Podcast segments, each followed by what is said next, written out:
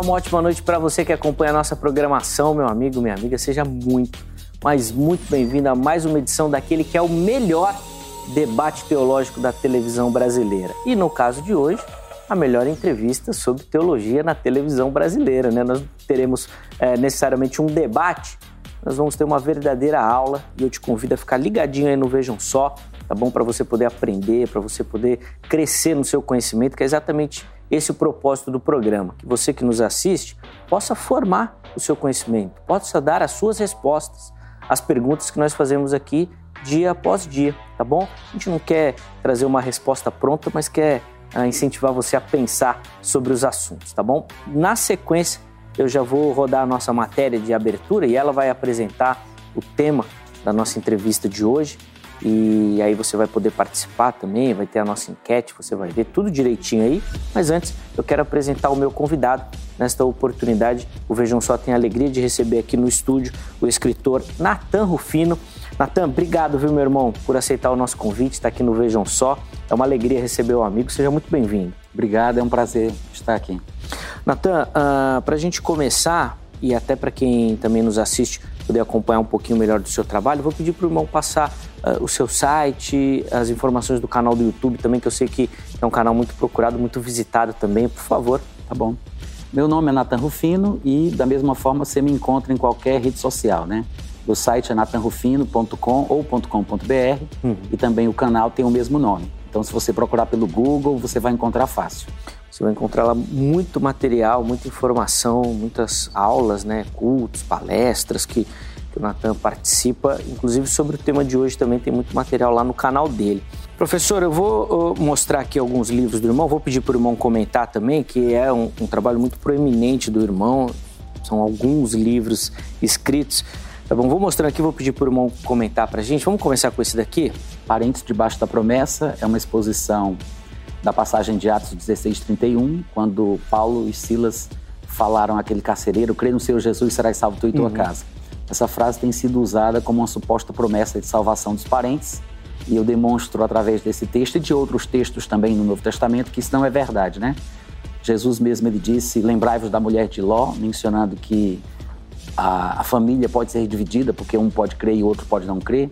Paulo, em 1 Coríntios, também fala a mesma coisa, dizendo que a mulher que é casada com o marido incrédulo que consente em viver com ela, que a mulher não pode deixá-lo, mas se o marido deixar o lar, que nesse caso ela não pode fazer nada, né, que se aparte, então eu vou ensinando aí o beabá da responsabilidade individual. Tem uma, uma linha também de pensamento que fala que esse texto aí citado uh, dá base para o batismo infantil. O irmão acredita nisso? Atos 16, 31? É, foi salvo ele e a casa e que na casa poderiam ter crianças, né? Não, eu acho que não tem sentido não. Não? Boa. Temos aqui um outro. Creio em Deus e vejo invisível é uma mensagem otimista que tenta trazer para o coração do leitor a, a atitude correta para se, se fazer participante do processo de manifestação do milagre que Deus tem para a vida de cada um, né? Que legal, bacana. A força divina da fé. A força divina da fé é uma exposição mais exegética de Marcos capítulo 11, mais ou menos ali por volta do versículo 13, que é quando Jesus Cristo vê aquela figueira com folhas quando ele se aproxima, não vê que não tem figos e ele amaldiçoa a figueira, né? E no outro dia pela manhã, eles veem que a figueira secou e Pedro, admirado, fala isso para Jesus e então ele ensina a grande mensagem de fé que está em Marcos 11, 22, 23 e 24. Se alguém disser a este monte, ergue-te, lança-te no mar, não duvidar em seu coração, mas crê que se fará aquilo que diz, tudo que disser ele será feito. Então é quase uma exposição versículo por versículo do que aconteceu ali. Legal, bacana. Libertação da imoralidade sexual, isso é um tema muito legal. Fala um pouquinho sobre esse livro aqui.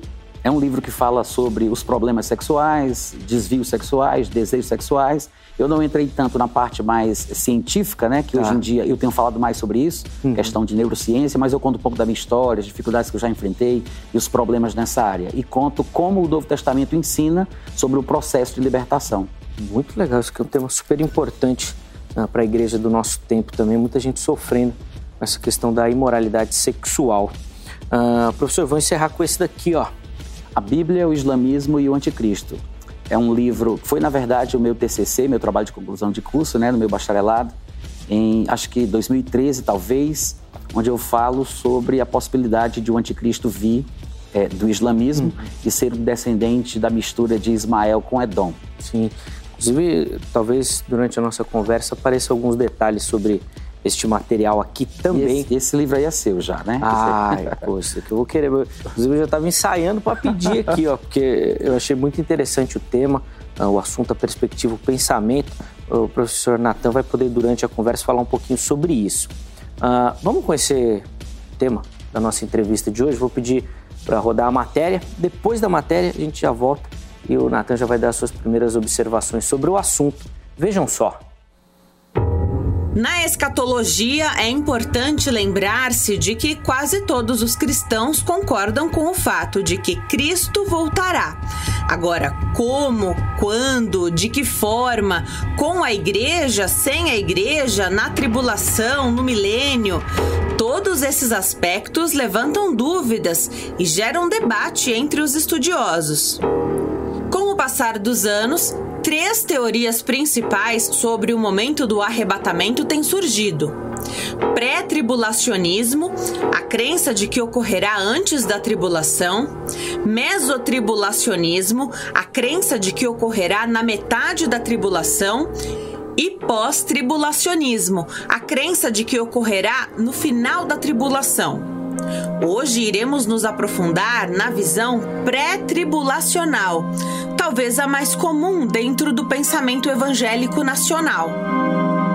O pré-tribulacionismo ensina que o arrebatamento ocorre antes da tribulação começar.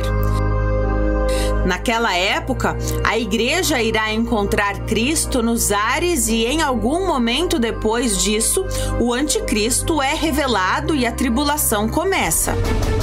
Em outras palavras, o arrebatamento e a segunda vinda de Cristo são separados por pelo menos sete anos.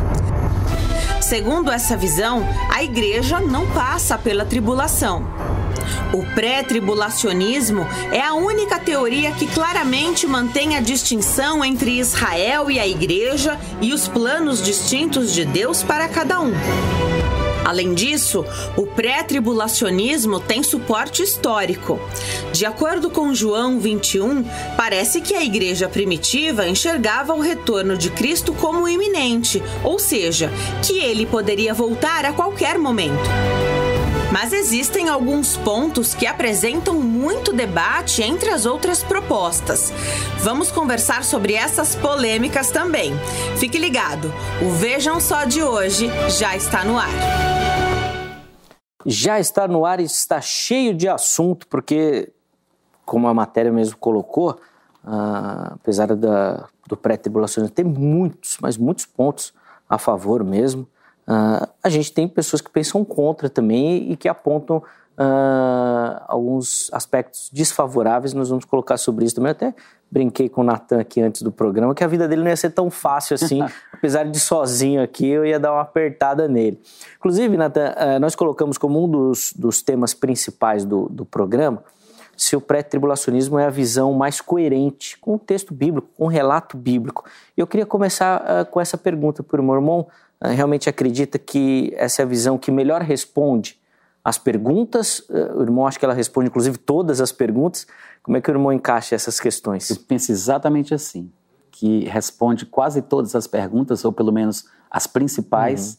e nós temos textos bíblicos suficientes que corroboram a visão do arrebatamento da igreja antes do primeiro dia dos sete anos de tribulação. Uhum. E talvez as passagens principais do arrebatamento sejam Mateus 24, Tá. Embora nem todos os pré-tribulacionistas usem Mateus 24 para Sim. defender o arrebatamento antes da tribulação, mas no meu ponto de vista, Mateus 24, João capítulo 14, 1 Tessalonicenses capítulo 4, 1 Coríntios capítulo 15 hum. e 2 Tessalonicenses capítulo 2. Sim. Uh, até para a gente é, colocar assim, os fundamentos da nossa conversa, talvez a, a maioria das pessoas que, que nos assistem uh, defendam essa visão também, Uh, mas até para quem não conhece direito, ou não defende, ou é mais ligado a outras visões, para a gente poder entender, e eu gosto muito desse termo, assim, né, do relógio escatológico, hum. e, e, eu queria que, que, o professor fizesse esse, ou pontuasse pelo menos, ainda que bem brevemente, como funciona na visão pré-tribulacionista esse relógio dos últimos dias, né? Esses pontos marcantes, eu sei que tem a questão do arrebatamento, que é um ponto marcante também. Queria que o irmão falasse um pouquinho para a gente dessa questão uh, Cristo tirando a igreja, Cristo volta com a igreja, como é que funciona isso no pensamento pré-tribulacionista? De forma bastante resumida, a gente pode dizer que a cronologia no, no, na visão pré-tribulacionista é que a igreja, antes de qualquer coisa, ela tem que ser retirada. Uhum. Não há nenhum sinal, nenhum indício para o arrebatamento. Então, os tá. sinais a respeito dos quais nós, porventura, falemos, são sinais associados ao momento em que a tribulação vai acontecer. Uhum. Então, quando lá em Mateus capítulo 24, 24, Jesus Cristo ele fala sobre ninguém saber o dia ou a hora, no contexto você vai ver que ele está falando sobre o dia do início do brotamento das árvores, que é quando anuncia a proximidade do verão. E ele usa isso como a alegoria para falar sobre o início da tribulação, que indica a proximidade da vinda do reino. Esse dia, que ninguém sabe qual é a hora, qual é o momento exato, é o momento do arrebatamento, que inclusive ele vai comparar dentro do próprio contexto com o que aconteceu com Noé e os seus contemporâneos. Uhum. Ele diz que da mesma forma, Noé depois entrou na arca e os outros que lá viviam com ele, os seus contemporâneos, não perceberam, até quando veio o dilúvio e destruiu a todos. Quando a gente dá uma olhada bem ali em Mateus 24, você vê o seguinte, que tudo indica que nesses últimos tempos, primeiro, acontece o arrebatamento sem sinal, sem aviso, uhum. é por isso que a gente usa a expressão iminência, né? E depois do arrebatamento, ninguém sabe precisar exatamente quanto tempo depois, se é um dia, se é dois dias, sete anos, não se diz exatamente, na Bíblia não se diz uhum. exatamente quanto tempo depois, mas então surgirá o anticristo, que fará um acordo de sete anos com muitos, alguns acham que é muitos judeus, outros pensam que sejam muitos povos, uhum. incluindo os judeus. Eu fico no segundo grupo.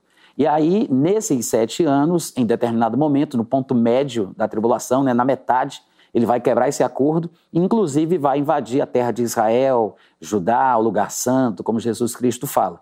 Depois do final desses sete anos, aí sim, Jesus Cristo, claro, muita coisa vai acontecer sim, na tribulação, sim. né? No final dos sete anos, Jesus Cristo volta com os cristãos que já foram arrebatados, transformados, etc. e tal, e aí ele mata o anticristo com o sopro da sua boca, ele coloca os seus pés no Monte das Oliveiras, instala, instala inaugura, né, inicia uhum. o seu reino, que vai durar por mil anos, e ele vai reger as nações com um cetro de ferro. No final de tudo, Satanás vai estar preso né, durante os mil anos, no final de tudo, ele vai ser solto mais uma vez, vai haver uma derradeira rebelião, e aí, logo em seguida, já se passa para o trono branco e vem o novo, o novo céu, a nova terra, aquela coisa toda. Basicamente isso. Uh, arrebatamento iminente sinônimo de secreto ou não? Não. Na verdade, tem pré-tribulacionistas que gostam de usar a palavra secreto uhum. para dar essa ideia, mas na verdade ela surgiu em grupos que não são pré-tribulacionistas. Há muito tempo atrás, uma moça de 15 anos de idade chamada Margaret MacDonald, ela é, teve uma suposta revelação, uma profecia, que dizia que os crentes mais maduros e mais espirituais veriam um sinal secreto no céu, o sinal do Filho do Homem que não era o arrebatamento, uhum. mas somente seria capaz de enxergar o tal sinal secreto aqueles que fossem é, vencedores, ah. maduros, espirituais, dignos de tal experiência. No final da tribulação, isso na visão de Margaret MacDonald, uhum. no final da tribulação, as pessoas que tivessem visto o sinal, depois que tivessem sofrido duras penas, né, sobrevivido, sendo perseguido pelo anticristo, estes seriam arrebatados no final da tribulação. Tá. Então, Dali em diante, alguns opositores à visão pré-tribulacionista, que já era crida e já era pregada em alguns grupos, começaram a associar a visão de Margaret MacDonald ao arrebatamento pré-tribulacional. Inclusive, até hoje, uhum. muita gente ainda pensa assim. Então, talvez, não sei se para ofender os pré-tribulacionistas ou porque realmente eles se confundiram com as duas visões, eles dizem que o arrebatamento pré-tribulacionista é, é, seria secreto quando na verdade essa frase ela foi tirada de uma visão de Margaret MacDonald, tá. que era pós-tribulacionista e cria um arrebatamento parcial, na verdade. É engraçado porque a maioria do povo que usa a visão de Margaret uhum. MacDonald e usa essa expressão para tentar denegrir o arrebatamento pré-tribulacionista, eles são pós-tribulacionistas, a maioria deles. Sim. Só que eles não percebem, ou talvez não saibam da verdade dos fatos, que a visão de Margaret MacDonald era pós-tribulacionista. Uhum. E o arrebatamento parcial, embora não tenha passado na matéria, né, porque só se falou de três visões, sim, sim. O pré, o meso e o pós, o arrebatamento parcial é aquele que diz que nem todo mundo vai ser arrebatado, porque nem todo mundo merece. Então, só vai ser arrebatado quem é espiritual, quem é digno, quem faz parte do grupo dos vencedores. Então, nessa visão, o arrebatamento ele já é uma espécie de primeiro galardão. Tá. A pessoa já é arrebatada porque merece, faz parte de um grupo especial, antes da tribulação. Subsequentemente, ao longo da tribulação, pessoas que vão se espiritualizando, vão melhorando, vão sendo purificadas, aí vão novas levas. Tá. Então, as pessoas. É exatamente isso. Eu sei que parece engraçado, mas é, é verdade. As pessoas vão sendo arrebatadas aos poucos. Esse é o arrebatamento parcial. Uhum. Então, Margaret MacDonald, que é usada por pós-tribulacionistas para se tentar atacar o pré-tribulacionismo, era pós-tribulacionista tá. e cria no arrebatamento parcial. Uh, o que eu achei mais interessante da, dessa visão foi uh, arrebatados por merecimento. Sim. Ia ser difícil contar nos dedos de, de uma mão, né? Para ver quantos que merecem subir. Uh, gente, antes de continuar a conversa, eu quero ouvir também a, a sua opinião, ter a sua participação. E você consegue é, interagir aqui com o Vejam Só através do nosso perfil do Instagram, o arroba programa Vejam Só. É só você entrar lá e lá você vai ter acesso a não só às enquetes, que a gente coloca aqui no, no, no, programa, mas também a oportunidade de mandar sugestão de tema, a mandar perguntas que podem ser feitas aqui para os entrevistados também, para os debatedores, tá bom? Você vai conseguir se localizar lá, fique à vontade, tá bom? Siga o perfil e compartilhe com seus amigos também. A pergunta que a gente fez lá é bem parecida com a pergunta tema do programa de hoje, é a seguinte: Você acredita que a visão pré-tribulacionista é a mais coerente com o relato bíblico? Você tem duas opções, sim, é a mais coerente, não, não é a mais coerente. Na postagem seguinte, você justifica a sua escolha, tá bom? O porquê que você optou por uma uh, ou por outra opção. Eu vou tentar, uh, durante a entrevista, colocar algumas observações que vocês mandaram lá pelo Instagram, tá bom? Uh, Natan, até para a gente entender, e você falou aí da, da dessa visão, uh, eu já ouvi muita gente falando que assim, tentando diminuir a, a visão pré-tribulacionista, falando que ela não é uh, antiga, ela não fazia parte dos pais da igreja. A matéria até colocou um aspecto de que a igreja primitiva já tinha essa visão. Queria que o irmão falasse um pouquinho sobre isso. Uh, já tinha mesmo? O texto bíblico indica que, que a igreja dos primeiros séculos tinha esse pensamento? Sim. Como eu falei, é, as principais passagens, claro que vai depender do intérprete, né, que vai estar sim, usando o texto, sim. mas as principais passagens que falam do arrebatamento são Mateus 24, embora. E, e eu estou falando do arrebatamento pré-tribulacional. Sim, sim. Eu, eu até eu lembro da, da, menção do irmão das passagens, mas a minha pergunta é mais assim: o pessoal que leu aquele material ali, o, os primeiros leitores, eles já tinham essa, essa visão? A gente consegue definir isso? Que eles já eles entendiam desse jeito? Sim. Além dos textos, Mateus 24, João 14, é, 1 Coríntios 15, 1 Tessalonicenses 4 e 2 Tessalonicenses 2, que é um texto muito importante, que é mal compreendido. Além disso, a gente vai encontrar vários documentos ao longo da história que registram a mesma crença sendo repercutida, né? Ela é replicada a partir desses textos da Bíblia. Claro que o arrebatamento pré-tribulacional deve ter sido ensinado em viva voz, mas nós temos os registros do Novo Testamento e textos posteriores. O próprio Paulo, em 2 Tessalonicenses capítulo 2, quando ele escreve a carta aos Tessalonicenses, com o objetivo de corrigir alguns erros pós-tribulacionistas, ele diz que eles não se deixassem levar facilmente pelo que estava sendo ensinado, de que o dia do Senhor estava começando naquela ocasião. Uhum. Dia do Senhor é uma expressão sinônima para tribulação.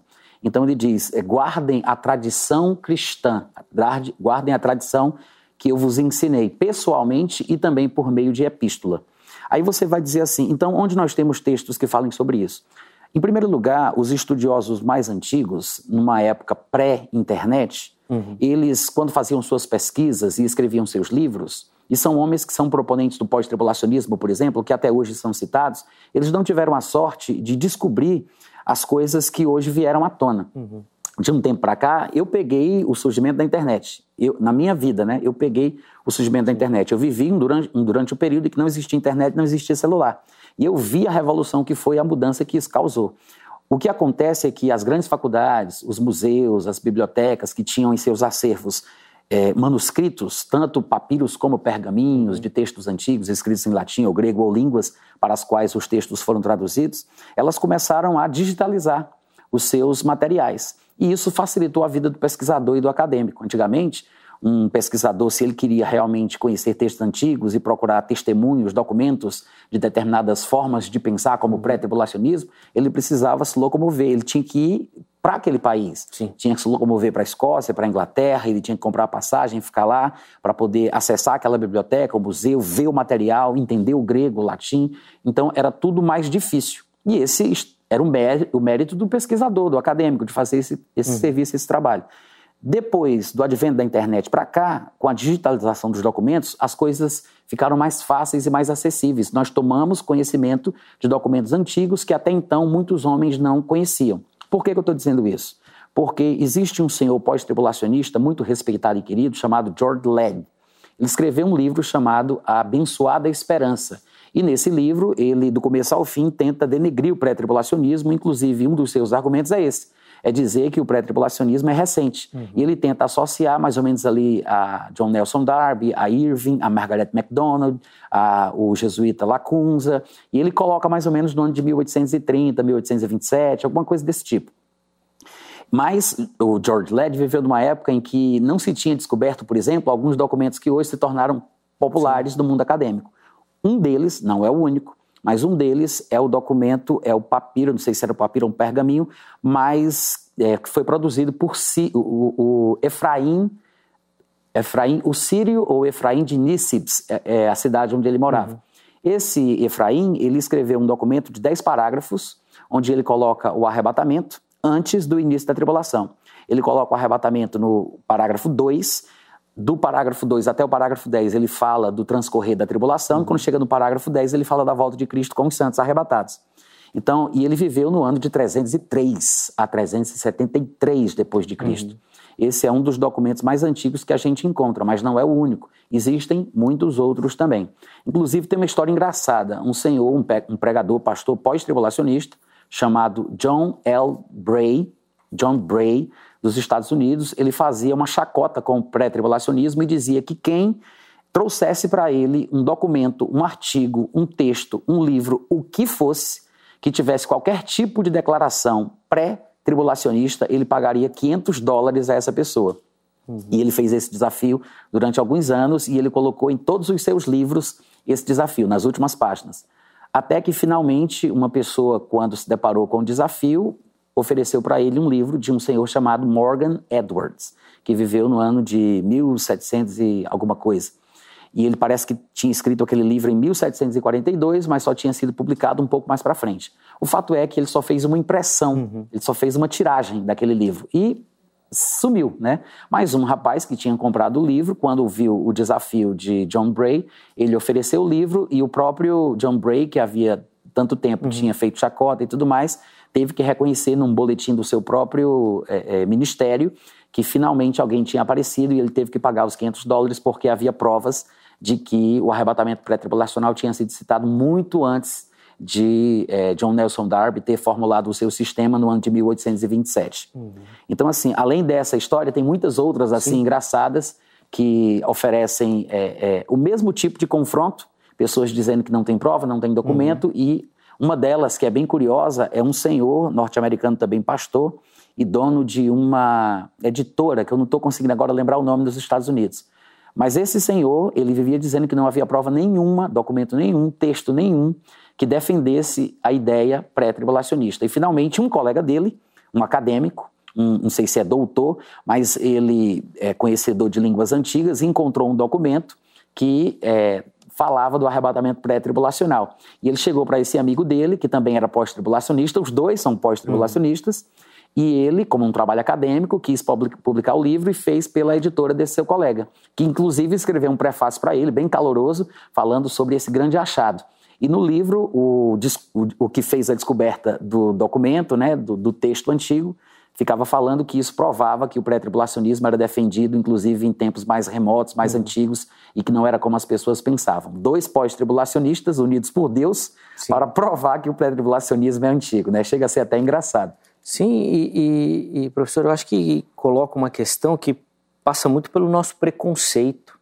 Então, ah, isso daí ninguém falava, a academia às vezes não dá espaço, né? Então, às vezes a pessoa até tem essa crença, mas ela chega lá e fica meio oprimida, né? Pô, se eu vou escrever sobre isso, verdade, ninguém vai fazer. Então eu acho que isso daí fala um pouquinho, fala um pouquinho não, né? Fala muito sobre o nosso preconceito. É legal a gente colocar essas bases históricas, até para tirar isso da frente, né? Que eu, que eu acho que é, é desmerecer é, de maneira errada ou não atacar as ideias de maneira coerente, né? Sem dúvida. Até porque os argumentos que deveriam ser usados para tentar combater a ideia deveriam ser baseados na Bíblia.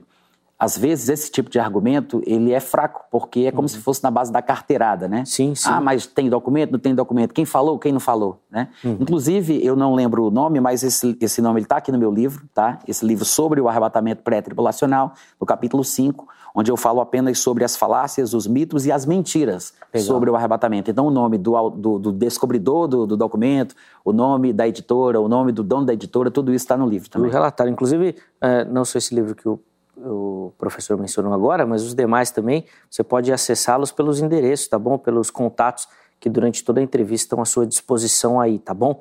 Fique à vontade. Uh, Natan, eu vou colocar aqui uma provocação, você até citou aí na sua resposta o texto de 2 Tessalonicenses que é mal interpretado. Nós recebemos um comentário falando sobre isso, eu vou pedir para colocar no ar, e é o, um comentário do Adailton. E ele fala o seguinte: ó, segunda Tessalonicenses acaba com essa falácia. Uh, o irmão até citou na, na, sua, na sua resposta que é muito mal compreendida. Né? Vamos Sim. falar um pouquinho sobre esse texto aí, e de repente até o Adailton consegue entender melhor também? Acho difícil. Acho difícil que ele entenda, né? A não ser que ele esteja realmente disposto. Porque, na verdade, segundo a Tessalonicenses 2, é um dos mais importantes textos hum em defesa do pré-tribulacionismo. Infelizmente, muitos pré-tribulacionistas não usam esse texto é, como parte do seu arsenal uhum. argumentativo.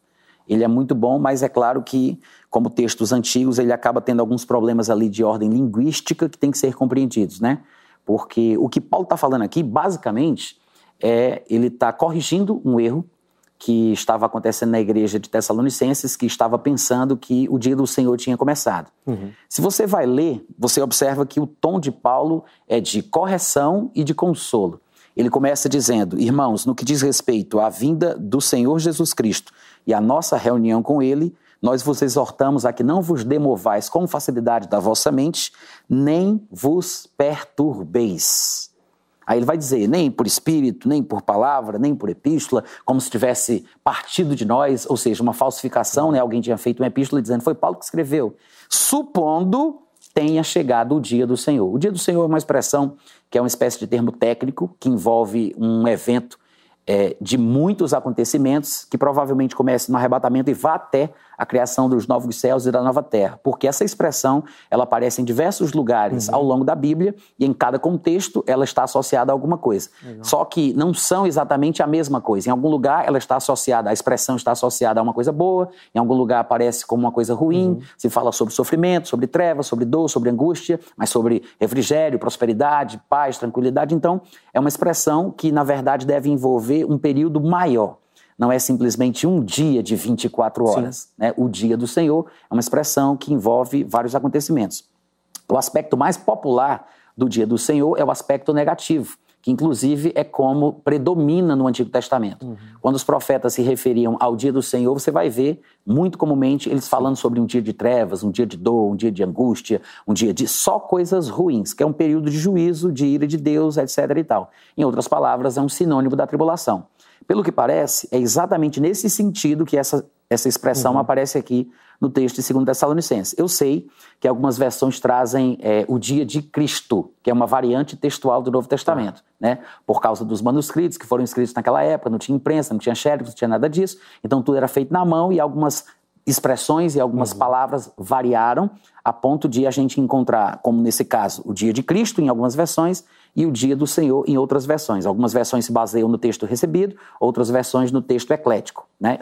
Não importa. Eu acredito que se a gente observar o contexto, a gente consegue perceber que a expressão usada, se é dia de Cristo ou dia do Senhor, uhum. não interessa, mas a expressão usada ela está associada à perturbação. Tá. Porque Paulo acabou de falar isso.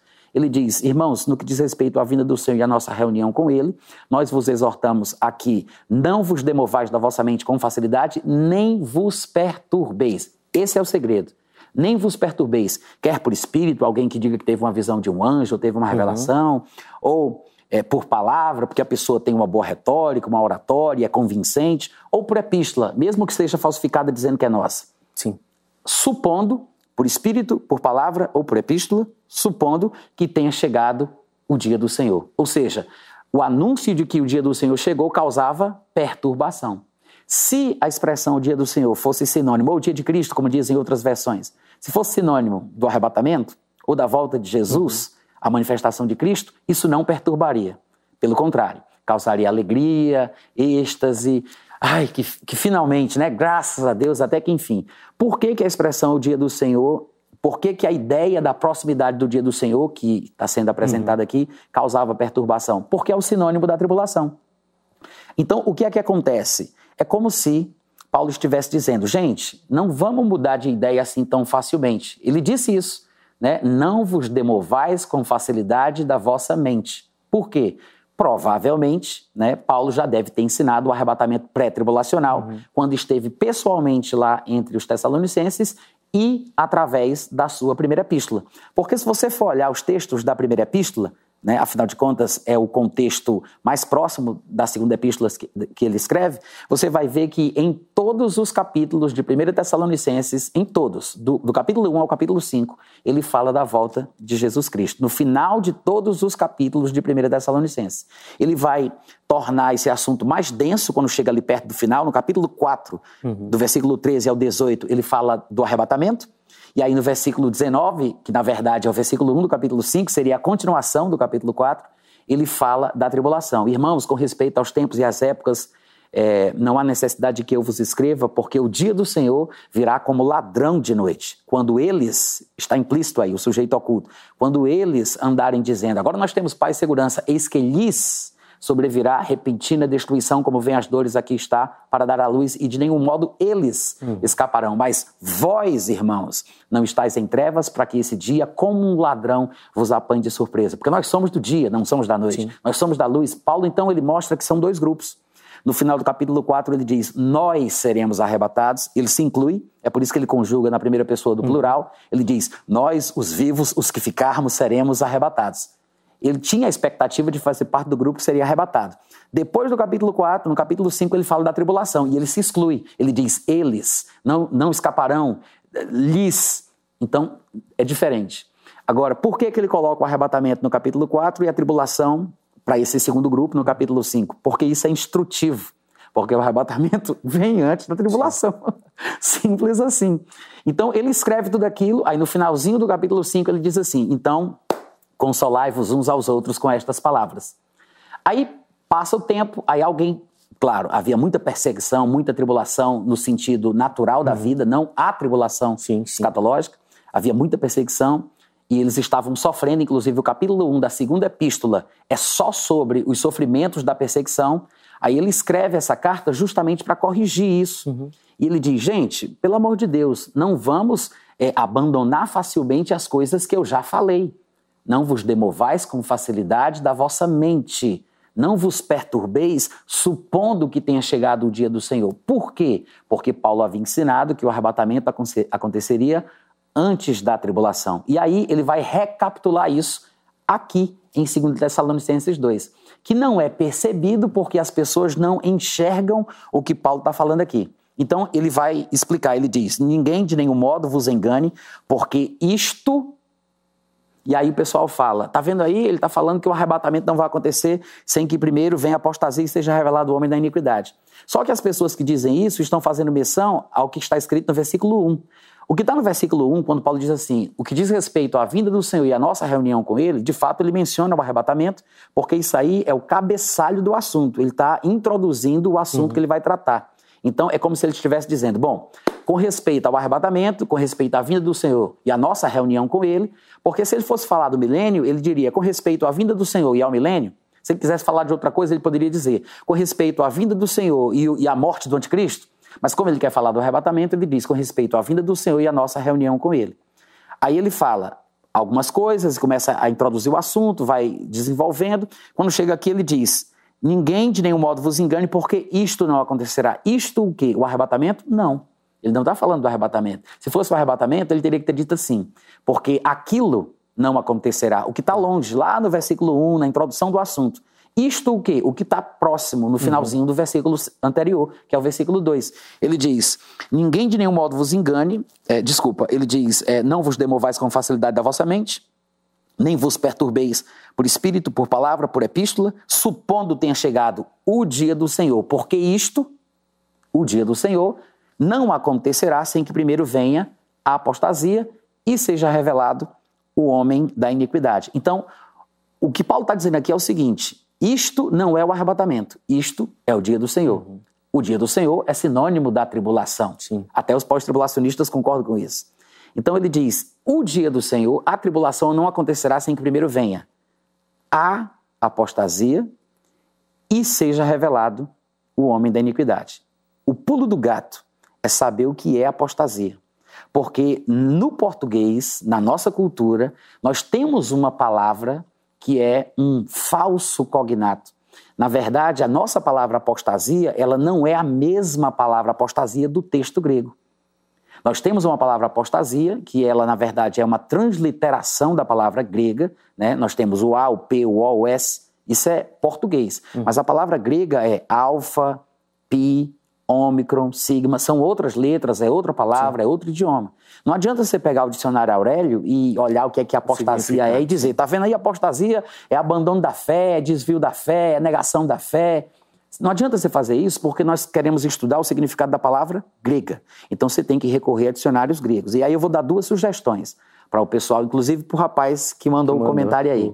Primeiro, ele tem que procurar um dicionário, um léxico de Liddell e Scott, que se propõe a tratar sobre as palavras do período do grego clássico, que é antes do início do grego koiné né? Ah. que é no período do grego koiné, que vai vir a Septuaginta, vai vir o Novo Testamento. Então, que ele procure o dicionário de Liddell e Scott, que, que fala sobre as palavras na época do grego clássico. Uhum. E a palavra apostasia está lá. Depois, ele vai procurar um segundo léxico produzido por Lamp, é o sobrenome do homem. Né? É um dicionário da era patrística. Essa era patrística, ela vai mais ou menos ali do ano 30 e pouco, parece, depois de Cristo, até é, 900 e alguma coisa. Então é um tempo legal. Mas o que é interessante é você observar que nós temos um dicionário que fala das palavras gregas num período antes uhum. do Novo Testamento e depois né, dos textos do Novo Testamento. E nesses dois textos, nesses dois dicionários, nesses dois léxicos, aparece a palavra apostasia, e em ambos, a palavra apostasia significa separação, distância, retirada, partida, desaparecimento e revolta. Todas essas possibilidades estão dentro do que é chamado pelos filólogos e linguistas, é, é, estão dentro do que, é, do que é chamado de campo semântico. O domínio semântico da palavra envolve todos estes significados. Ah, mas como é que eu vou saber o que ela significa em determinado contexto? O contexto ajuda a compreender como a palavra deve ser usada. Então, esse é um problema que as pessoas não entendem. Elas pegam a palavra apostasia do português, porque veem a palavra apostasia aqui e pensam que é exatamente a mesma coisa. No português, a palavra apostasia significa o quê? Negação da fé, uhum. desvio, abandono. No grego não era assim. Tanto é que, se você olhar as duas vezes em que o substantivo feminino da palavra apostasia aparece no Novo Testamento, embora não sejam as únicas vezes em que a palavra aparece, porque ela vai aparecer em outras classes gramaticais, uhum. aparece como substantivo neutro e, a, e, aparece também na forma verbal. Ao todo, a palavra aparece 20 vezes no Novo Testamento. Só que as pessoas supõem que só aparece duas vezes, segundo Tessalonicenses 2,3 e Atos capítulo 21, Sim. versículo 21. Esse é o argumento do nosso colega lá do vídeo. É. Aí o que é que acontece? Nessas duas vezes em que a palavra aparece na forma substantivada, substantivo feminino, ela também precisa de uma classificação para que se saiba do que o objeto, a pessoa, o sujeito está se distanciando. Em português, se eu dissesse assim, Marquinhos apostatou, todo mundo entende o seguinte, que ele abandonou a fé, chutou o pau da barraca, negou Jesus. Uhum. Né? No grego, não. É por isso que lá em Atos 21, 21, quando ouviram falar que Paulo estava ensinando aos judeus que viviam entre os gentios a apostatarem de Moisés, foi preciso dizer que era de Moisés. Uhum. Não, não bastava dizer, não, você está ensinando aos judeus a apostatarem. De quê? Apostatarem da carne de porco? Apostatarem da carne sacrificada aos ídolos, apostatarem de costumes gentios, apostatarem de quê? Tinha que ser claro. Então, o, o, o, escândalo é porque Paulo ensinava aos judeus convertidos, que viviam numa comunidade mista, também é, permeada por gentios, a apostatarem de Moisés. Porque os irmãos que falavam com Paulo poderiam ter ficado mais escandalizados ainda se Paulo estivesse ensinando aos judeus que apostatassem de Jesus. Sim. Então, apostatar simplesmente no texto bíblico não quer dizer nada. Que é por isso que lá em Atos 21, 21, o texto é bem claro em dizer que Paulo, claro, eles pensavam que Paulo dizia isso, que Paulo ensinava a apostatarem de Moisés. E em 1 Timóteo 4, 1, na forma verbal, a palavra aparece ali, mas ele também mostra o seguinte: que nos últimos dias o Espírito Santo afirma expressamente que alguns apostatarão da fé. Ele não diz apostatarão, porque isso não quer dizer nada. Sim. Tem que haver uma classificação, uma adjetivação para que a pessoa entenda de que Sim. está havendo o afastamento. Em outras palavras, a palavra apostasia ela é uma palavra grega formada por dois outros vocábulos gregos, apo e histemi, que é um verbo. A palavra apo, inclusive, aparece em apóstolo, apocalipse, significa fora. Né? Apocalipto, por exemplo, é sombra, é, é, cobrir. Então, quando você tem a palavra apocalipto, você está dizendo que está tirando, você está descobrindo, tirando uhum. das sombras, você está revelando, tá deixando as claras. Isso é apocalipse. Sim. Afisteme é o verbo do qual se origina a palavra apostasia, é uma formação de apo com risteme. Apo é fora, para fora, e risteme significa ficar em pé, se posicionar, é, tomar postura ou alguma coisa assim. Em outras palavras, quando você junta o, os dois vocábulos, você está dizendo que a palavra significa se distanciar, se separar, é, é afastar-se, é retirada, partida. Vai depender do contexto. Então, apostasia significa exatamente isso: retirada, partida, distanciamento, separação. Uhum pode ser uma coisa boa, como inclusive aparece nos textos do Novo Testamento em sua forma verbal, e pode ser uma coisa ruim. O contexto é que vai Sim. determinar isso. Se você considerar a palavra apostasia aqui no seu sentido essencial, e não de forma interpretativa, como muitas Bíblias fazem hoje em dia, porque tem algumas versões da Bíblia que dizem assim: é, o, o dia do Senhor não acontecerá sem que antes venha aquela grande última revolta contra Deus. Isso é interpretativo. O meu texto aqui, ele é transliterado, também não é traduzido. Uhum. É melhor transliterar do que interpretar, porque Sim. às vezes a interpretação atrapalha mais do que ajuda. Sim. Mas a transliteração, ainda que não revele o que significa a palavra, pelo menos me mostra que ele não traduziu. Todas as outras palavras ao redor da palavra apostasia foram traduzidas. Se você observar, o i foi traduzido, o a foi traduzido, o venha, primeiro, que, sem, engane, porque, isto, não, são palavras do português que vieram de uma palavra grega. Mas por que, que eles não traduziram a palavra apostasia e simplesmente transliteraram, som por som, letra por letra, fonema por fonema? Porque eles estão supondo que a palavra apostasia em português seja a, a intenção de Paulo ali. E é esse, no meu ponto de vista, o erro que estão cometendo. Porque se você considerar a palavra apostasia, vamos traduzir como faziam as Bíblias, uhum. as primeiras Bíblias dos primeiros 15 anos, não 15 anos, não, 15 séculos, nos primeiros 15 séculos da história da igreja. Todas elas traduziram a palavra por partida ou retirada. Inclusive, isso está voltando um pouco. A nova versão transformadora, que é uma nova Bíblia é, publicada recentemente, uhum. ela coloca a palavra, é, quando ele vai colocar aqui apostasia, parece que ele coloca re rebelião, ou é rebeldia, eu não me lembro. Mas tem uma nota explicativa. Se você tiver aí e quiser conferir, Legal. a nota explicativa diz que uma possível, um possível significado para a palavra grega que está ali é partida ou retirada. Ou seja, é bom que as pessoas pesquisem para que elas entendam essas questões linguísticas, textuais, da cultura, do, etc. e tal, para que elas não se precipitem na interpretação comum. Em outras palavras, o que é que Paulo está dizendo aqui? Ele está dizendo exatamente o seguinte: não se perturbem, porque a tribulação não vai acontecer sem que primeiro venha a retirada, a partida, a separação, ao pé da letra, é isso que a palavra uhum. significa, e seja revelado o homem da iniquidade. Em outras palavras, Paulo está dizendo: não tem como o anticristo se manifestar antes do arrebatamento. Primeiro tem que haver esta partida, esta retirada, para que depois seja revelado o homem da iniquidade. As pessoas dizem assim: não, Natan, na verdade, essa apostasia que ele está falando aí é uma futura grande rebelião mundial que vai ser encabeçada pelo anticristo. As pessoas seguirão o anticristo e então isso será a grande apostasia. Então tem um erro aqui no texto. Porque se apostasia aqui no texto de Paulo significa isso, por que, que ele disse que primeiro tem que acontecer a apostasia e depois vai ser revelado o anticristo? Porque se a apostasia é o mundo seguindo o anticristo, então ele tem que, ele tem que vir primeiro. Sim. E depois vem a apostasia, que é o povo seguindo aquilo que ele vai dizer. Na verdade, esse, esse tipo de influência que o anticristo vai exercer sobre o, o povo é mencionado por Paulo em versículos posteriores. Lá para frente, no versículo 9, Paulo diz: O aparecimento do iníquo é segundo a eficácia de Satanás, com poder, sinais, prodígios da mentira, com todo engano de injustiça aos que perecem, porque não acolheram o amor da verdade para serem salvos. É por esse motivo que Deus, para esse tipo de gente, manda a operação do erro para acreditarem na mentira. Pronto. Aqui sim, está falando sobre um desvio que as pessoas vão seguir o anticristo depois que ele surgir. Mas aqui não. Aqui ele primeiro está falando sobre uma partida, uhum. uma retirada, uma separação. E se isso não acontecer, o anticristo não pode se manifestar. Por três vezes, ele vai dizer aqui no versículo 7, no versículo, no, no versículo 3, no versículo 7, no versículo 8, que o anticristo vai ser revelado. Três vezes ele diz isso. Veja que no 3 ele disse assim: primeiro é preciso acontecer essa retirada e será revelado o homem da iniquidade.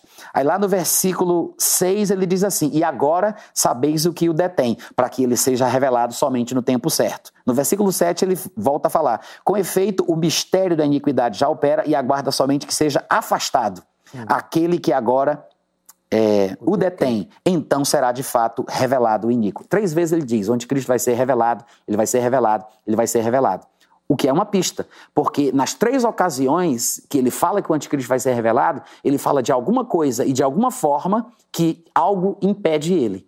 Nas outras duas vezes ele diz algo o detém uhum. e tem que ser afastado. Né? Ek, meso, gnomai, ou genetai.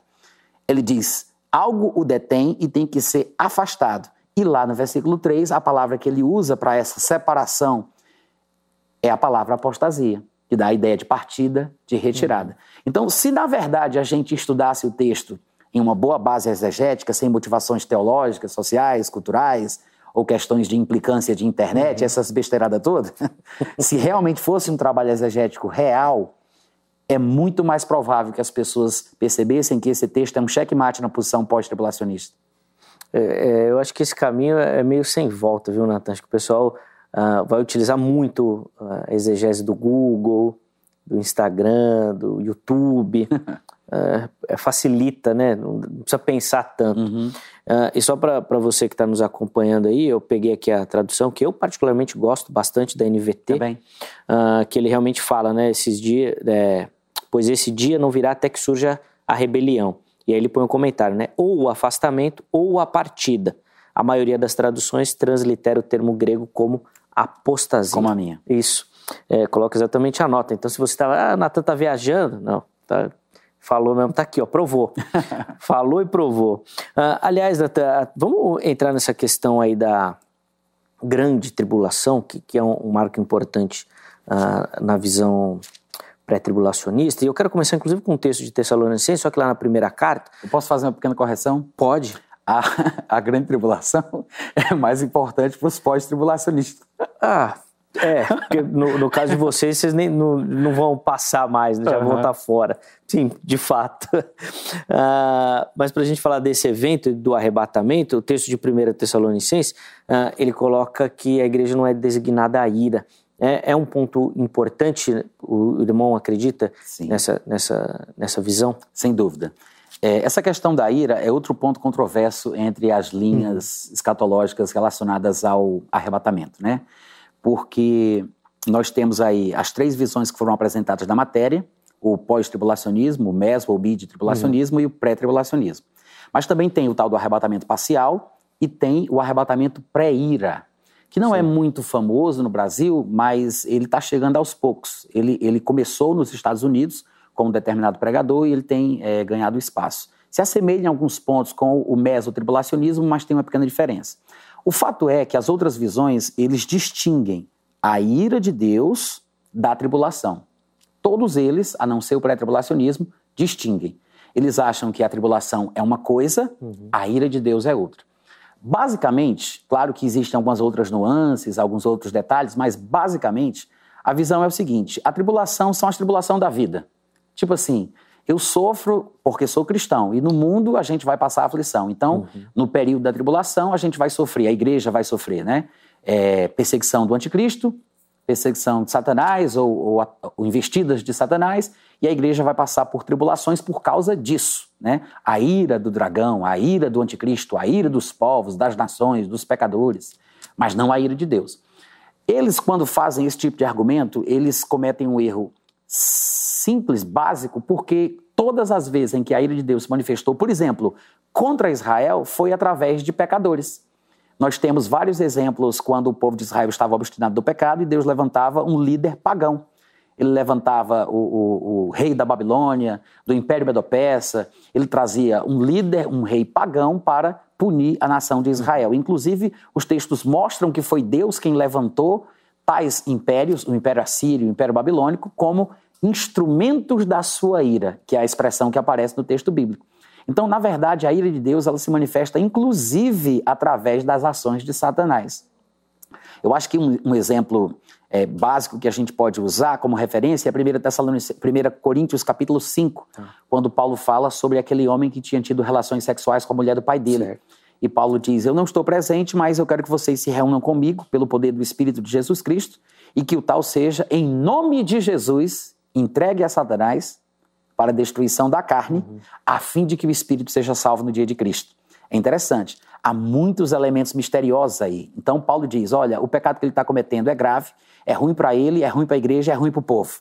Porque ele diz: se ele continuar descendo na bangada do pecado do jeito que ele vai, pode ser que ele perca a sua salvação. Porque ele diz: é bom, é melhor que o corpo seja destruído, a fim de que, olha qual é a finalidade, a fim de que o espírito seja salvo no dia de Cristo. É melhor que ele morra mais cedo do que ele morra mais uhum. tarde. É, morrer, é melhor morrer fisicamente do que morrer espiritualmente. Aí ele diz: mas um pouco de fermento leveda toda a massa. Então é importante essa punição e disciplina por causa da igreja. Só que ele também fala que ouviu falar que os coríntios cometiam pecados que nem mesmo entre os gentios estavam sendo Sim. praticados. Então a igreja estava dando mau testemunho. Então, por causa dele, por causa da igreja, por causa do povo de fora, Paulo disse: Eu tomei a decisão, é melhor que ele morra mais cedo, a fim de que o espírito dele seja salvo. Agora, como é que ele vai morrer? Ele diz: Vamos entregar ele a Satanás em nome de Jesus. em nome de Jesus? Eu acho que muitos não percebem esse grande pequeno detalhe. Paulo diz: Vamos entregá-lo a Satanás em nome de Jesus. Ou seja, por que, que Paulo diz em nome de Jesus? Como representante de Jesus, em seu nome, ele toma essa decisão porque é uma coisa que Jesus faria. Então, em nome de Jesus, como representante de Jesus, ele sentencia o que vai acontecer com aquele rapaz. Embora a gente saiba pela segunda epístola que parece que não aconteceu. E Paulo volta atrás e dá outra recomendação. Uhum. Mas o fato é que ele diz: não, ele vai ser entregue em nome de Jesus. Se ele, representando Jesus, toma essa decisão, se ele faz o que Jesus faria como seu representante, é por isso que ele ousa falar em seu nome, é claro que Deus também age dessa forma. O que quer dizer que muito provavelmente, todas as pragas da tribulação que causarão sofrimento, dor e angústia aos homens serão orquestrados, determinados pelo próprio Deus. Tem muita gente que não gosta disso, né? Tem, tem algumas comunidades cristãs hoje em dia que têm medo de ter medo de Deus. Eles temem tanto temer a Deus que têm mais medo do que o, o que uhum. deveriam, né? Porque Jesus Cristo disse: Olha, vocês não devem temer os homens, porque eles matam o corpo e depois não faz mais nada. Agora eu vou dizer para vocês a quem vocês devem temer. E em muitos lugares que se recomenda o temor a Deus, a palavra é phobos, da onde vem a nossa palavra fobia. Sim. E ele diz: Eu vou mostrar para vocês a quem vocês deveis temer. Ele diz: Temam a Deus, porque além de matar, ele ainda joga no inferno. Então, é, eu acho que o medo de ter medo de Deus é pior do que temê-lo. E que de fato a Bíblia ensina que Deus ele é juiz. E sim, Deus mata e pune, não sem motivo, mas a palavra de Deus demonstra que a ira de Deus se manifesta através de várias situações, dos cataclismos, de imperadores e de reis e governantes pagãos, impérios que é, são ferozes, como os assírios e assim por diante. Então eu acho que é uma, é uma tolice pensar dessa forma. Uh, Natan, a gente tem 15 minutinhos para o intervalo. Eu queria, antes do nosso break, tratar de dois assuntos ainda e vou colocar um comentário na tela para introduzir esse, esse primeiro tópico. É o comentário do Davi, do David, melhor dizendo. Ele fala o seguinte: Apocalipse 3,10: Eu te guardarei da hora da tentação que há de vir sobre o mundo. Uh, ele colocando aqui um pensamento, Natan, que muita gente fala, né? Eu não vou te guardar da tribulação, mas na tribulação. Eu fico com a impressão leiga da minha parte, vou pedir para um comentar que isso daí é mais um mantra gospel do que necessariamente aquilo que as escrituras ensinam. Ah, como é que o irmão ah, responde essa questão? De fato, Deus guarda na tribulação e não da tribulação? Bom, o versículo que você leu, ele mostra, eu vou te como foi? Eu vou te guardar, preservar. Ah, eu te guardarei da hora da tentação que há de vir sobre mim. hora da tribulação, né? Uhum. Da hora. Então, eu acho que a ideia é muito mais de ser retirado daquele momento do que simplesmente ser preservado durante ele, porque ele fala tirar, é, preservar, salvar da hora. Além disso, é, se a gente for partir do ponto de vista dos pós-tribulacionistas, eles dizem isso, né? Não, mas lá no Egito as pragas caíram, eles foram protegidos, o, o, a situação estava lá rolando, né? A punição, o juízo, mas eles foram protegidos. Embora a questão do Egito não seja uma figura usada por Jesus e por ninguém para falar do arrebatamento. Jesus fala de Noé, Jesus fala de, no, de, de, Ló, mas ninguém usa isso. Né? Eles querem o Egito, porque o Egito parece dar base para o que Sim. eles pensam. E aí eles argumentam. Então, o que é que a gente pode concluir? Que durante a tribulação nós estaremos sendo preservados por Deus. Né? Tá. Duas perguntas eu, eu tenho para fazer para eles. Em primeiro lugar, é, se a tribulação ela vai ser muito pior do que o que a gente está vivendo agora, por que, que, por exemplo, muitos evangélicos estão morrendo da Covid? Por que Deus não preservou eles durante a pandemia? Ou será que a pandemia é pior do que a tribulação? Será que esses problemas, os cataclismas, as pestes, as fomes, elas são seletivas? Só peguem quem não é crente? Só morre quem não é evangélico? Porque o pessoal fala de uma forma que parece que a fé deles funciona mais para a tribulação do que para a pandemia. Porque não, mas não vai acontecer nada com crente durante a tribulação. E por que está acontecendo agora na pandemia? Tem muito pós-tribulacionista morrendo aí. Amigos meus pré-tribulacionistas morreram também. Sim, sim. Então, entendi. qual é o sentido disso? Não faz sentido. Além disso, por que, que esses pós-tribulacionistas dizem isso? Mas quando eles querem provar que a igreja estará na tribulação, eles pegam as passagens de Apocalipse, que são os mártires da tribulação. Por que, que eles usam os textos de Apocalipse para dizer que aquilo ali prova que a igreja está na tribulação? Hum. Se todos aqueles textos de Apocalipse 6, Apocalipse 7, o pessoal das vestes brancas, são pessoas que morreram se eles dizem que vão ser protegidos. Aí eu, me, aí eu digo, durma com uma bronca dessa. Inclusive, eh, o, o, livro de Apocalipse, né, se eu não estou enganado, a palavra igreja aparece 19 vezes até o capítulo 4, Exatamente. até o 3, né? Depois, até o 22... Desaparece. Desaparece. Então, citar Apocalipse talvez não seja uma boa saída. Vai complicar mais do que ajudar. Uh, Natan, eu quero falar dessa questão de, de Israel e da igreja que muitos apontam como um ponto forte uh, da, da, visão pré-tribulacionista, que faz essa distinção. Uhum mas muitos também dizem que esse é um problema. Hum. Eu queria que você falasse desse, dessa questão do papel da igreja e o papel de Israel nessa, nessa, tá. nessa visão. Eu gostaria muito de saber qual seria o problema da distinção. Eu, eu gostaria muito. É, seria a questão, acho que mais da, da, da teologia do pacto, né, da aliança, né, hum. né? Como eles pensam numa sequência. Hum. Acho que não daria para voltar depois, né? É o que eu imagino. Entendi. Bom, em primeiro lugar, é, se você vai. Se a gente pegar só os textos do Novo Testamento, porque nos textos do Novo Testamento você tem menções à igreja e tem menções a Israel, depois do surgimento da igreja. E esse é o fator importante. Porque se porventura a igreja tivesse se tornado o Israel de Deus, aspas, mal citando aqui Gálatas 6,16, que muita gente que não entende o que Paulo disse ali pensa que isso prova esse uhum. pensamento.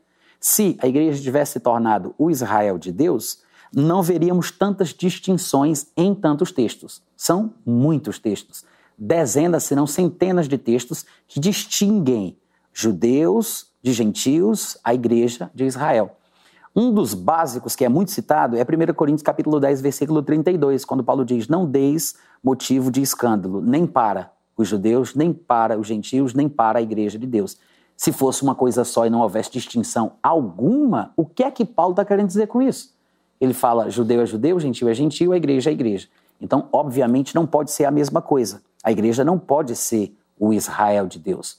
Além disso, quando você chega, por exemplo, na maior dissertação de Paulo sobre a sua tristeza é, da condição espiritual dos judeus, que é Romanos capítulo uhum. 9, que não é bem entendido pelos nossos amigos calvinistas, ele fala uma coisa bem interessante ali. Ele diz: com respeito aos meus irmãos segundo a carne, eu tenho incessante dor profunda tristeza no meu coração. E aí ele, ele vai falar que deles é a aliança, a glória, tudo é para eles, tudo é deles, até deles descende o Cristo, que é bendito, é Deus bendito sobre todos.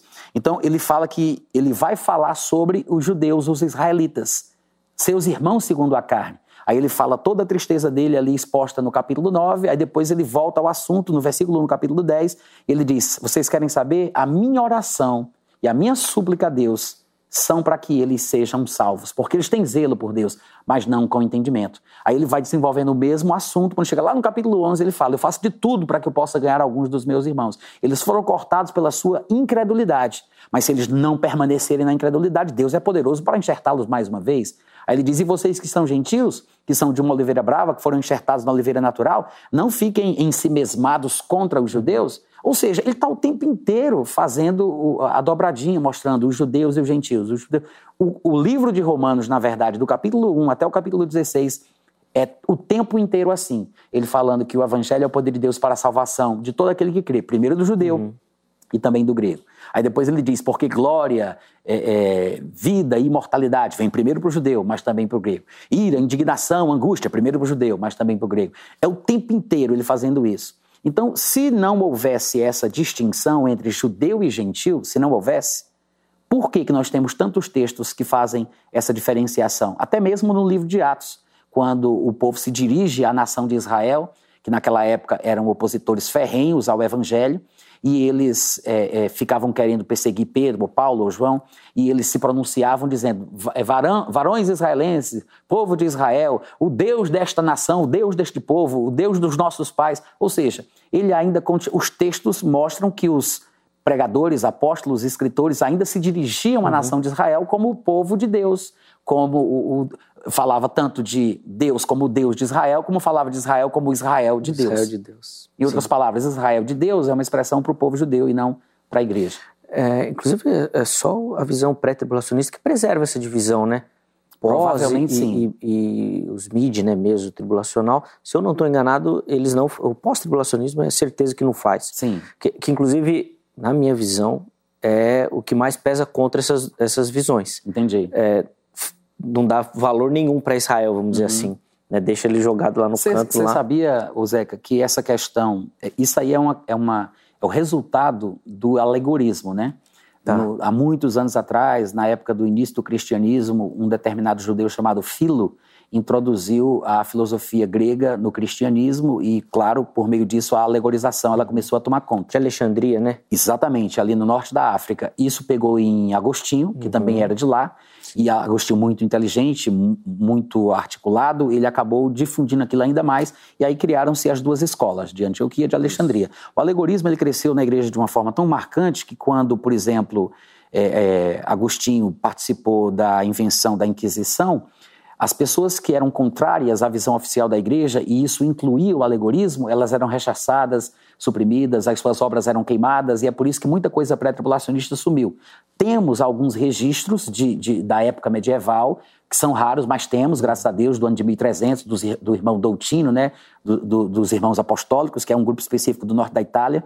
Mas é, por isso o, o, alegorismo cresceu. E o alegorismo faz isso. Sim. Ele interpreta a igreja como Israel. E isso é muito presente até hoje em alguns segmentos cristãos, porque o próprio Calvino, que ele praticamente replicou as Sim. coisas de Agostinho, ele também usa o alegorismo muito forte. E muita gente que segue essa escola de pensamento reproduz o mesmo pensamento.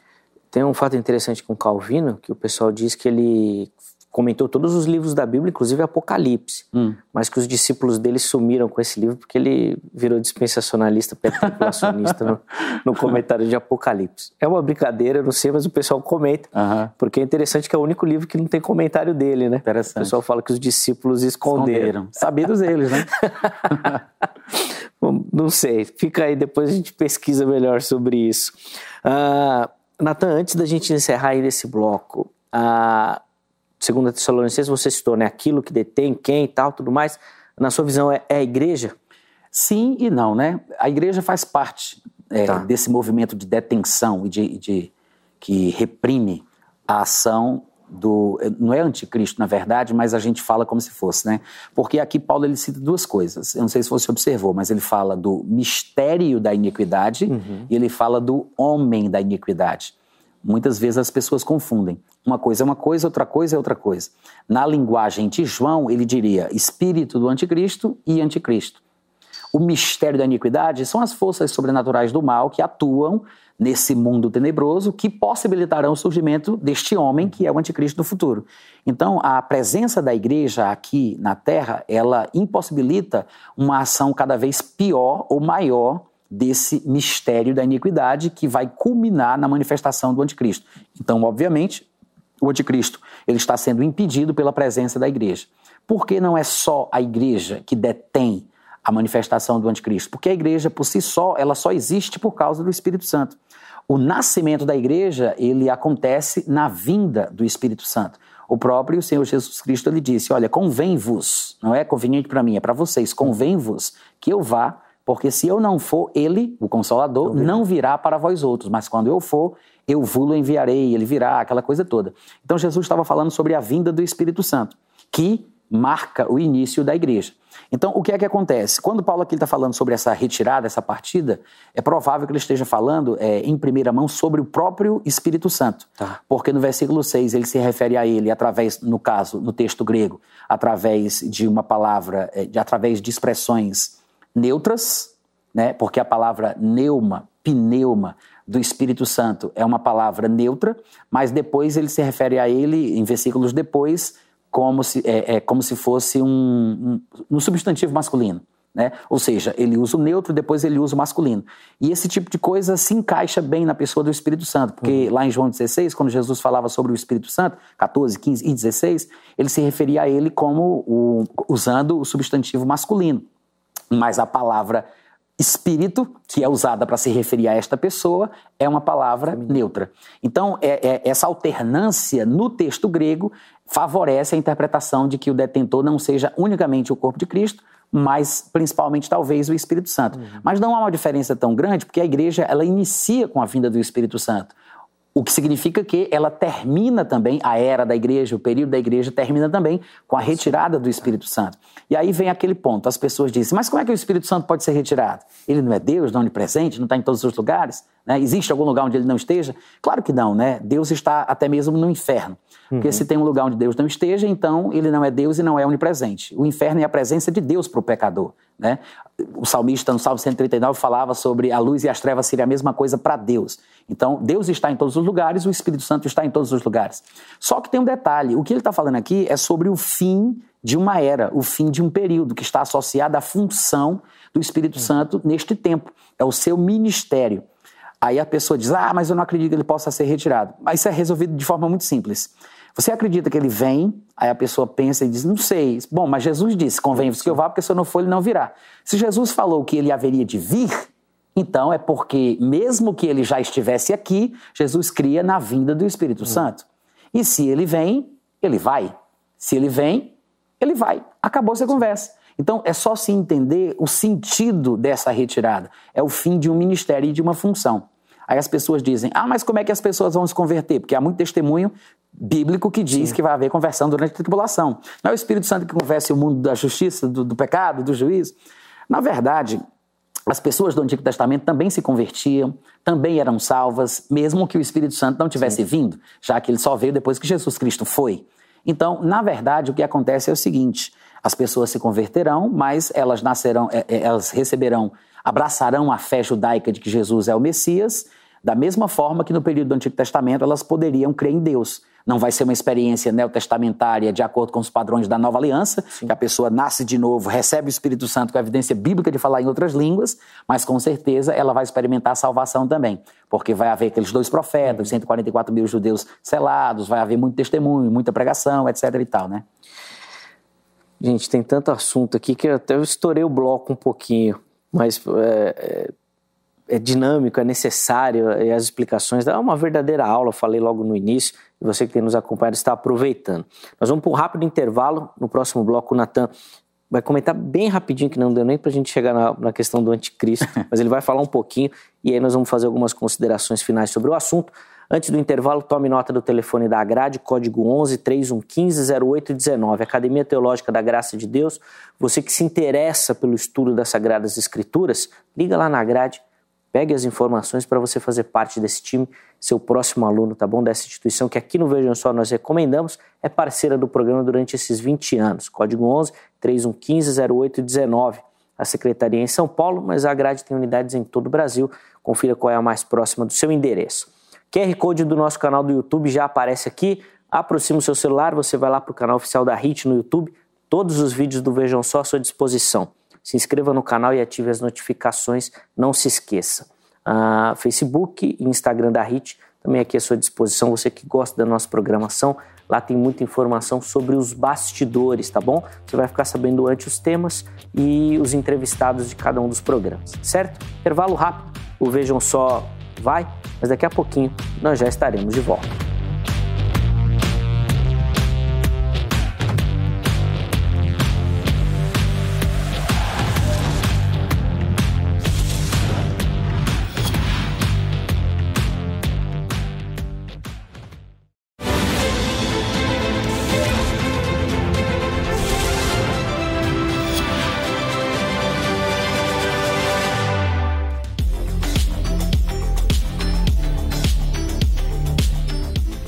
Muito bom, estamos de volta com o programa Vejam Só, hoje falando sobre escatologia, né, a visão pré-tribulacionista, recebendo aqui no nosso estúdio o escritor Nathan Rufino, que tem nos ajudado nessa caminhada, uma verdadeira aula para você que nos acompanha.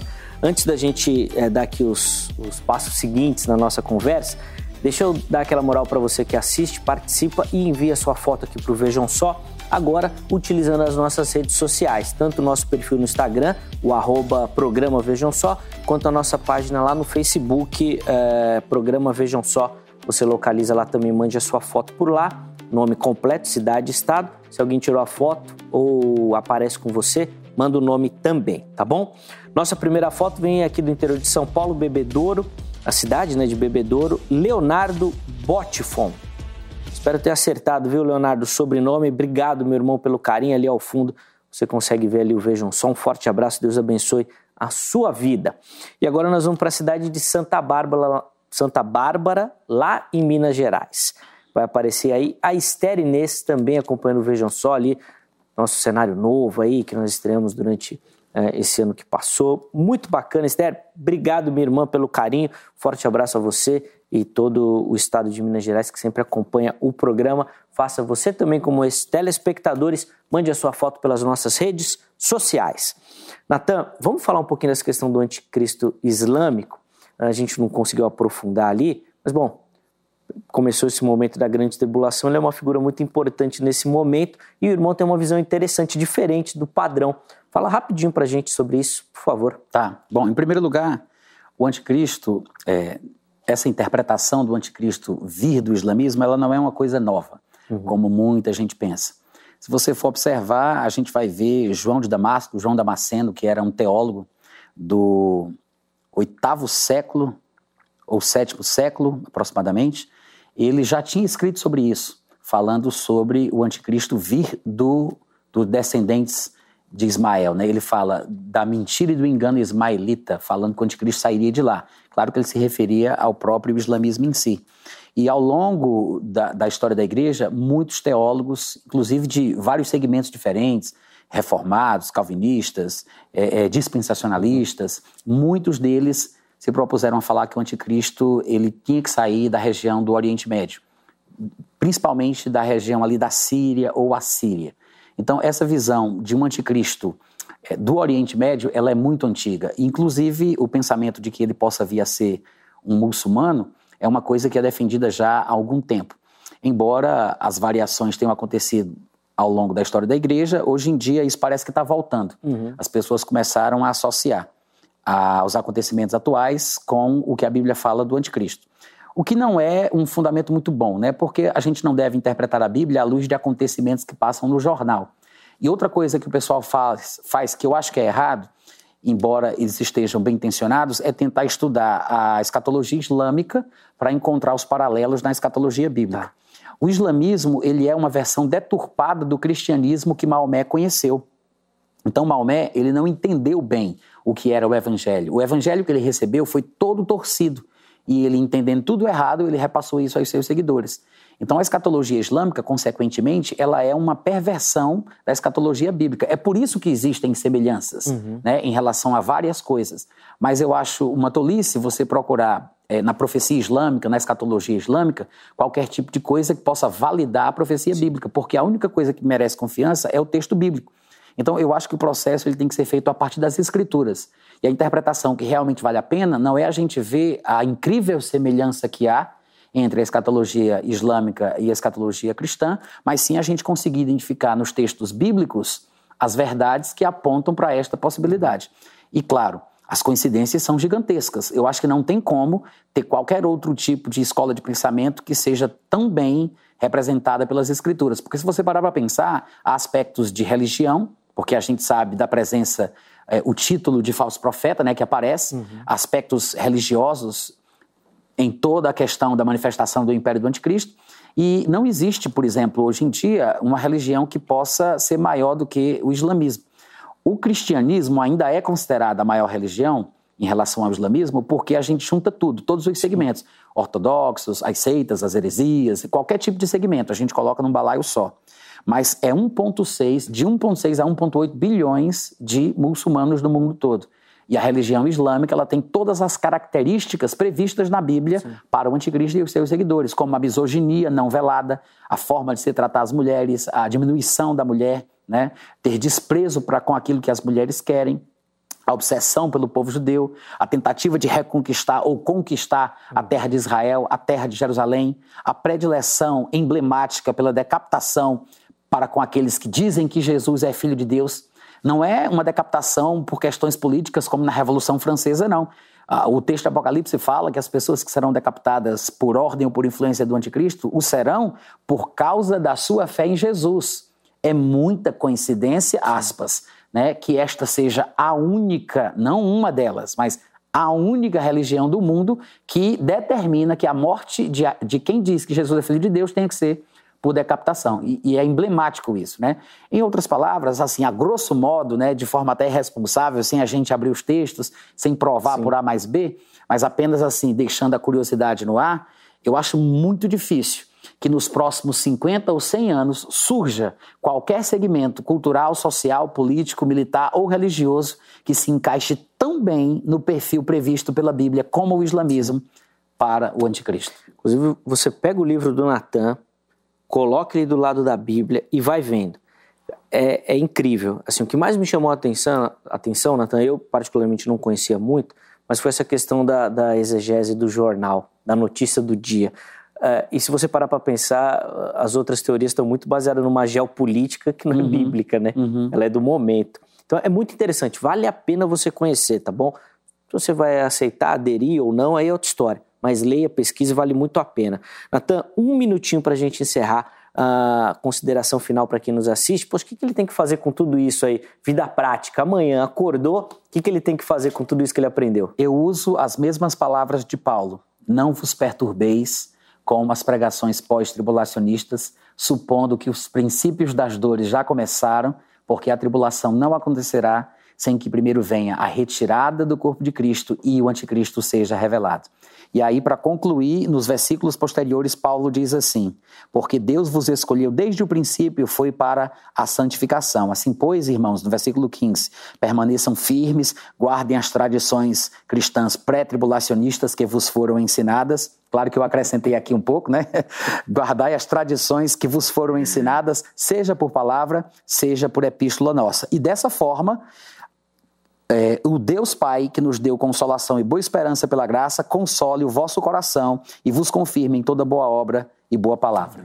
Amém? Amém. Natan, obrigado viu, pelo carinho atendendo o nosso convite. Foi um, uma conversa super agradável. Muito obrigado mesmo. Certeza que quem nos acompanhou aprendeu bastante. Todos os contatos do Natan à sua disposição, tá bom? Para conhecer melhor o Ministério do Irmão e também se você tiver interesse por aqueles materiais que nós mostramos. Antes do encerramento, Coloca o resultado aí na, da enquete na tela e eu confesso que eu fiquei um pouco surpreso.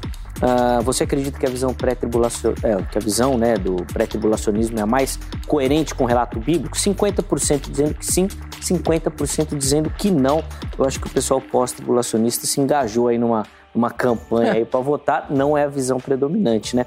Mas muito obrigado pela sua participação, obrigado pelo carinho. Amanhã nós estamos de volta com mais uma edição do programa Vejam Só.